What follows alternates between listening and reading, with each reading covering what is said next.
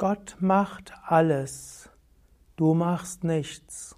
Kommentar zur Bhagavad Gita ab Vers 58 des 18. Kapitels. Machita sarva durgani mat prasadat harishyasi atha chetvahamkaran nashroshyasi vinangshasi. Wenn dein Geist auf mich gerichtet ist, wirst du durch meine Gnade alle Hindernisse überwinden. Wenn du mich aber aus Ich-Bewusstsein nicht hören willst, wirst du untergehen. Krishna als Inkarnation, Avatar, Manifestation Gottes sagt also, halte deinen Geist auf Gott gerichtet. Und wenn du deinen Geist auf Gott richtest, wird Gott dir alle Hindernisse überwinden. Aber wenn man nicht auf Gott hören will und denkt, ich mache jetzt alles und ich allein bin verantwortlich, wird man letztlich untergehen. Denn Gott macht alles. 59. Vers. Wenn du voll Eigendünkel denkst, ich werde nicht kämpfen, dann ist dieser dein Entschluss sinnlos. Die Natur wird dich zwingen. Letztlich sind wir alle Instrumente. Letztlich macht Gott durch uns, was zu tun ist. Und manchmal werden wir gezwungen, etwas zu tun, einfach weil es nötig ist. 60. Vers. O Arjuna, durch das aus deiner Natur stammende Karma gebunden, wirst du auch das hilflos tun, was du aus Täuschung nicht zu tun wünschst.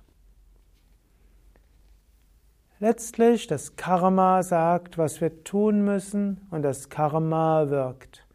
Und wir können uns nicht gegen das Karma stoßen. Gott wird tun, was zu tun ist. 61. Vers. Gott wohnt in den Herzen aller Wesen, o Arjuna, und lässt durch seine täuschende Kraft alle Wesen sich drehen, so als stünden sie auf einer Maschine. Und hier sagt Krishna eine tiefe Wahrheit, die eine tiefe Einstellung werden kann. Letztlich macht Gott alles. Auf einer individuellen Ebene müssen wir Entscheidungen treffen. Wir müssen nach Ethik und Unethik Entscheidungen treffen. Wir müssen Sattvik, Rajasik, Tamasik abwägen und Sattvik handeln. Wir müssen schauen, wie wir unserer Natur gerecht werden und wie wir dann herausfinden, was ist mein Dharma, was ist meine Aufgabe. Die wollen wir tun. Aber letztlich wird Gott durch alle Wesen hindurch wirken. Wir dürfen das jetzt nicht nur sehen von unserem Standpunkt aus, der vielleicht 100 äh, Jahre umfasst und unsere direkte Umgebung. Gottes Perspektive ist sehr viel weiter, umfasst Milliarden, Billionen von Jahren, ganze Galaxien. Und in diesem großen kosmischen Ganzen, dort bist du nur eines der vielen Wesen. Aber Gott wirkt durch dich. Gott wirkt sogar durch deine Fehler. Gott wirkt sogar durch die Fehler der anderen. Gott gibt dir die Aufgaben, an denen du wachsen kannst, auch indem andere scheinbar Schlimmes tun. Geh davon aus, was auch immer kommt, ist die Aufgabe Gottes an dich. Du selbst bemühe dich, das Richtige zu tun, aber sei dir bewusst, letztlich geschieht Gottes Willen. 62. Vers. Fliege ihm entgegen, um bei ihm Zuflucht zu suchen, mit deinem ganzen Wesen, o Arjuna. Durch seine Gnade wirst du höchsten Frieden und die ewige Wohnstatt erlangen. Suche Zuflucht bei Gott. Von deinem ganzen Wesen her suche Zuflucht bei Gott. Mit allem, mit deinem ganzen Sein bitte Gott zu erfahren und vertraue Gott. Gott wird sich darum kümmern. Und dann wirst du höchsten Frieden erlangen und du wirst das Ewige erfahren. 63. Vers. So ist dir von mir die Weisheit verkündet worden, die geheimer ist als das Geheimnis selbst.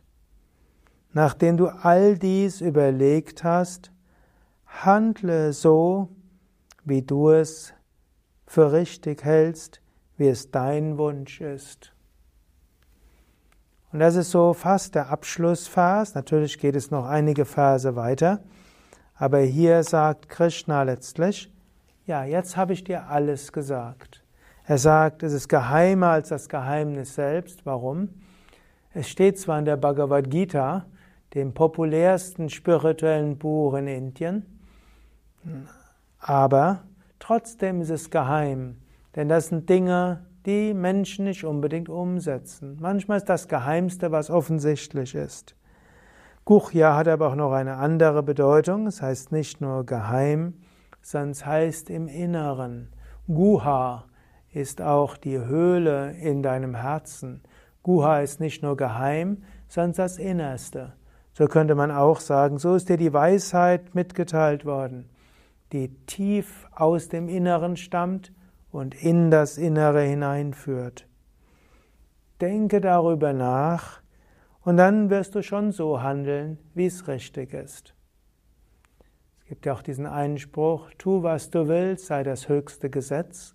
Aber es heißt nicht, mach dein Mögen und Nichtmögen, sondern löse dich von Ego, löse dich von Mögen und Nichtmögen und denke nach, was ist ethisch, denke nach, was ist sattwig, denke nach, was ist deine Svarupa, deine Natur.